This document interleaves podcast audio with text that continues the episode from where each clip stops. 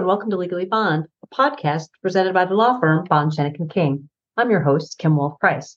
Today, we're speaking with attorney Tess McLaughlin. She serves as the firm's Deputy General Counsel and sits in our Syracuse office. Hey, Tess, thanks for joining the podcast from all the way down the hall from me. Thank you so much for having me, Kim. I'm excited to get to talk to you on the podcast, and I'm lucky that I actually get to talk to you every day here in the office. So your title is Deputy General Counsel for Conflicts. So I guess if I were to summarize that, then you are a lawyer for lawyers. Is that correct? Yes, I am a lawyer for Bond's lawyers. This sounds like a very intense position. So I'm excited to learn a little bit more for our guests and so that we can talk about it. It can't be an easy role. And it sounds like that would be a very good topic today to talk about being a lawyer for lawyers. I'm sure that the listeners will enjoy learning about that. So we're going to talk about that and the things that you do, from conflicts to other areas in which you serve the firm. Does that sound like a plan? Yes, that sounds great. Okay, great. All right. Well, before we get into the inside counsel world, it's a tradition on the podcast to start with a conversation about our guests' backgrounds. So would you mind telling us a little bit about you? You can talk about where you grew up, family, undergrad, law school, whatever you feel comfortable talking about. Of course. So I grew up in a suburb of Syracuse, Baldwinsville, New York. I went to Loyola University, Maryland, which is in Baltimore, for undergrad, and I majored in political science.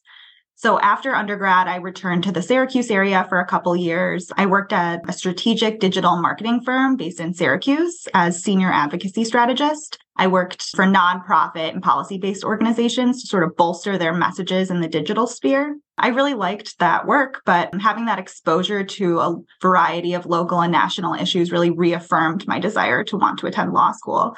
And ultimately, I attended Albany Law School in the Capital Region. Very good. And I didn't know you were a poli-sci major. See, every time I do the podcast, even if it's someone who I talk to frequently, I learn something new. This is particularly sticking out in my head this week because I was told by the college freshman that he has changed his major to poli-sci. So, oh, very good, right? Joining us all in wanting to know why things happen, right? I think that's why you become a poli-sci major in the first place. So you didn't start your legal career here at Bond. You were at Albany Law School with all the great folks there, graduated, and then I think you went to a firm that might be slightly bigger than Bond first. Yes, I spent about 5 years as a commercial litigator, focusing on complex commercial litigation, shareholder disputes, securities litigation, sort of SEC and DOJ investigations, that type of work. And people might not know this, but there are many, many lawyers in New York City, but there is always like 6 degrees to each other.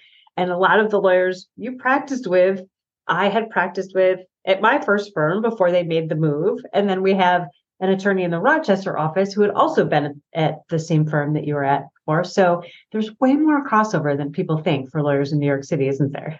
Yes, it's a pretty small world, actually. Yeah, it's kind of crazy. So you were at a firm, and then you also clerked for a little while as well, right? Yes, I clerked for the New York Court of Appeals, which was a really great experience. Really got to hone my writing skills and have exposure to a lot of really important cases that, you know, are affecting New York State case law. That's great. And then for the listeners who don't know, in New York State, that's the highest court. Yes. It gets a little confusing, right? In law school, when you first start, you're like, it's supreme, right? But that's our trial level. And the Court of Appeals is our highest court. Yes. So a little extra time in Albany, or were you in New York City? So we were splitting time between New York City and in Albany. Because for listeners, the court sits in Albany, the state's capital. Yes. All right. Well, so you went to Albany Law, worked in New York City, worked at the other firm, and now you're here with us. So when did you join Bond? I joined Bond in April 2023, so about 8 months ago. Very good. All right.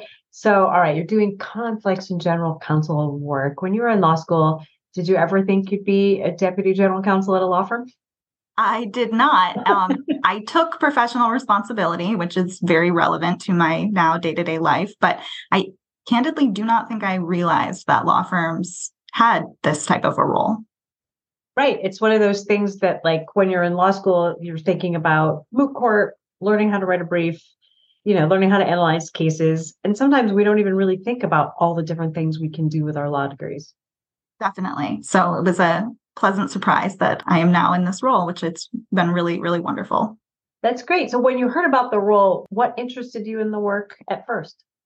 So what I love about being an attorney is being able to dive into an issue. You're constantly learning new things, solving problems. What I loved about being a litigator is research, writing, and counseling clients. So the Deputy General Counsel role at Bond incorporated all of those skills, provided an opportunity to gain additional operational experience and sort of managing a team at a law firm, and also gaining additional transactional and business experience as well. Yeah, it's pretty great. It's like it gives the client counseling side that sometimes as litigators, we don't get in the same way. Definitely. Our clients just want to be done with us in a litigation. It's not us personally, but they just would like the litigation to end, right? So this gives you that ability to develop those relationships. So I guess we should probably start with the basics because we're talking a lot about the General Counsel's Office and the Office of the General Counsel and a Deputy General Counsel, but what is the Office of General Counsel at a law firm responsible for? What role does it serve? So I think the large overarching purpose is to manage risk. So nearly everything that we do is viewed through that lens. That's kind of how I think of my role sometimes. Yes. I mean, we also work very closely with our Chief Strategy Officer, Kim Wolf-Price. Which I'm very glad for, because it's great to work with you and with the General Counsel, who's Suzanne Galbato, and you report to her, correct? Yes, I am very fortunate to report to Suzanne. I think we're all very fortunate to have Suzanne's wise counsel at so close to us here on the 15th floor. Agreed. All right. So you're the only other full-time member of the Office of General Counsel besides Suzanne, who is the General Counsel, but there are other attorneys at the firm who are part of the General Counsel team. Can you talk a little bit about that? Yes. So we have three additional attorneys that sort of serve in specific functions. So Colin Leonard is a member in our Labor and Employment group. He is Deputy General Counsel for Labor and Employment Issues. And then Jessica Copeland is a member in our Buffalo office, and she is our Deputy GC for Data Privacy and Cybersecurity. And then finally, John Elliman is a member in our property department, and he is Deputy General Counsel for Real Estate. So we work with all three of them on various issues when those needs arise. It's great to have that sort of individual experience and to have people who practice in those areas who can counsel the firm on those specific topics. Yes, it's great to be able to collaborate with other members across offices and departments at Bond. Yeah, that's very good. All right. Well, I mentioned that your title included the word conflicts, so no flashbacks to professional responsibility class for anybody who might be a lawyer and listening, but I know you do much more than conflicts work, don't you? Yes, we do. Let's start with the conflicts, I guess. So for non-lawyers, or hopefully just for non-lawyers, what is conflicts? So a lawyer's duty is to represent the best interest of their client. So this duty is reflected in each state's rules of professional conduct, as well as case law and sometimes statutes. And lawyers must navigate the ethics rules to ensure that representation of one client does not conflict with this duty to another current client. So it essentially ensures that a lawyer's zealous representation of one client is not hindered by their representation of another client. So as an example, let's say you represent client A regarding labor and employment matters, and then client B also wants to hire the same firm to represent them in a commercial lease, where the opposing party in that deal would be client A. So this would be a conflict of interest, even if different lawyers at the firm are handling the work, and even though they're totally unrelated matters. So that's sort of what a very simplistic view of what we do on a day-to-day basis. We can't be adverse to our own clients' interests, right? Exactly. So we're like, we can't be on the other. If you're thinking of this only in like that sort of litigation mindset where it's one party versus another, we can't be on the other side of the V, right? Yes. From our client. We have to make sure that like, we're always like thinking of their interests. I think it sounds very interesting, and I'm sure it gets very detailed. Is that part of what makes it interesting? Yes, definitely. I think no two conflicts issues are the same, and the rules that may apply and the case law that might be applicable is different in each different situation. So that's something that I really love, is being able to understand more about each member and attorney's practice area and what the issues are that they're sort of encountering on a day-to-day basis. I bet you didn't think early in your career that the word imputed would mean so much to what you do every day. No, I did not. So I think because this is so big, is that why someone at a law firm sort of specifically has to be the point person for conflicts? Yes. So Bond has nearly 300 attorneys in 16 different offices, and we have 30 different practice areas. So like any firm of our size, it's common that conflicts of interest arise on a pretty regular basis. The rules can be complicated if you're not sort of entrenched in this world of professional responsibility on a day-to-day basis. So my role as conflicts counsel, I can help provide an analysis with respect to best practices and essentially clear the way for the attorneys to continue to best serve their clients. And we think of it a lot about bringing cases in, but there's a lot of other areas or issues. It's everything from moving files to hiring people as well, isn't it? Yes. So the conflicts of interest affects a lot of different areas. Any new client and new matter, which we sort of discussed earlier, must be assessed from a conflicts perspective. But we also work really closely with the recruiting department when the firm hires a lateral attorney. And we also work closely with the management committee with respect to assessing attorney board service from a conflicts perspective. It really is amazing how many different areas can be affected by the conflicts of interest rules and analysis. And I think it says something about the firm, about how seriously we take it.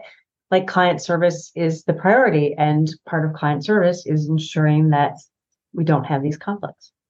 Yes, I think one of the things that we always try to emphasize in every single one of our conversations with our attorneys is that the client comes first. So what is in the best interest of this particular client, and are we serving that client's interest by doing this additional work, and how are we going to ensure that our duties of loyalty and confidentiality are maintained? Yeah, that's great. I mean, it's so important. We hear it. If you're a law student, you hear those words and you take the MPRE, the multi-state professional responsibility exam in New York State and many of the others, but it's real life, and it's really about how practice works. Yes, there are more than one occasion that I've been working with Suzanne Galbato, our general counsel, and we will think, is this a question from the MPRE? Because This is so nuanced and detailed. Yeah, I could totally see that. Well, you also oversee a couple of staff departments at the firm. So you went from being a practicing attorney with litigation files to a practicing attorney in conflicts, with also staff reporting to you and departments that you oversee. So will you talk about what that idea of new business intake and records are, and maybe just a little overview of what their role at the firm is? Yes. So as you mentioned, the Office of General Counsel now encompasses the new business intake department, as well as the information governance or records department. Our new business intake department processes all new clients and matters that come into the firm. We have a manager of new business intake, Kim Bean, and she works with a team of 5 analysts who assess each new matter for conflicts issues. And then we also work with the records department. They handle all digital and physical records at our firm. They handle onboarding of new client files, particularly when we have a new lateral attorney bringing new clients with them. They handle sort of logistics of storage, retention policies, document management systems, those types of things. So now you have not only the lawyering responsibilities, but administrative duties and oversight as well, right? Yes. That's got to be a new challenge. Yes, it's great. I like to say that I wear multiple hats. So advisor, counselor, manager, referee, depending on the hour. Yes, exactly. Sometimes counselor, when those of us stop in her office to ask questions or to just say, can you believe this? And then ask Tess for advice. So law firms are businesses. And at a law firm, the Office of the General Counsel has, as you mentioned, risk management. What are some of the other risk management responsibilities beyond conflicts?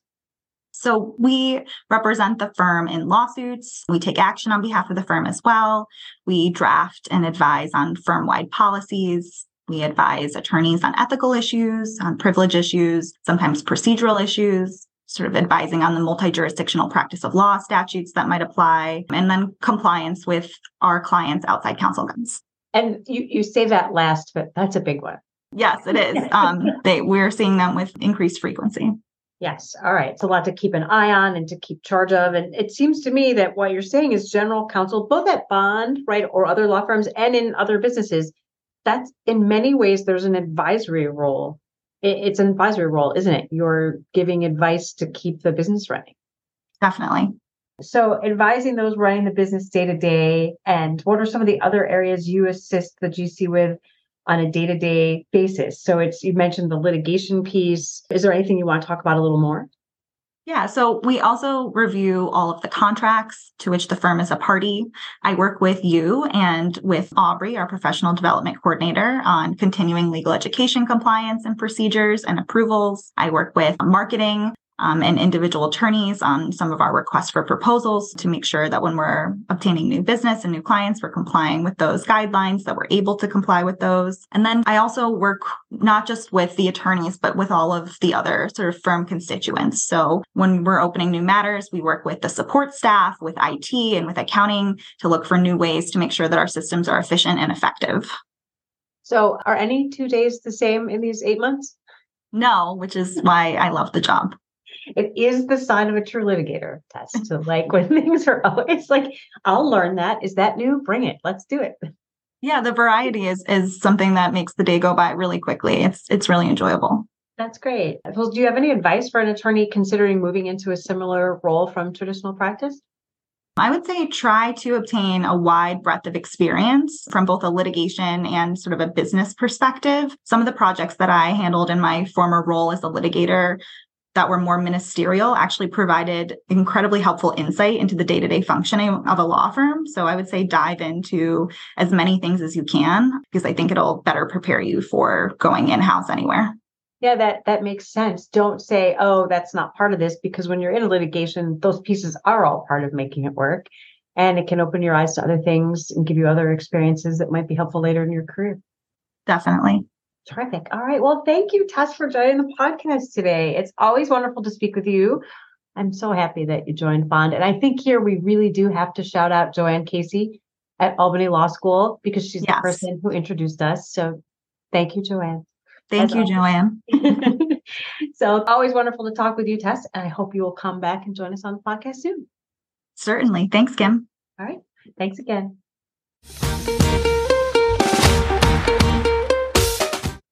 Thank you for tuning into this episode of Legally Bond. If you're listening and have any questions for me, want to hear from someone at the firm, or have a suggestion for a future topic, please email us at legallybond@bsk.com. Also, don't forget to rate, review, and subscribe to Legally Bond wherever podcasts are downloaded. Until our next talk, be well.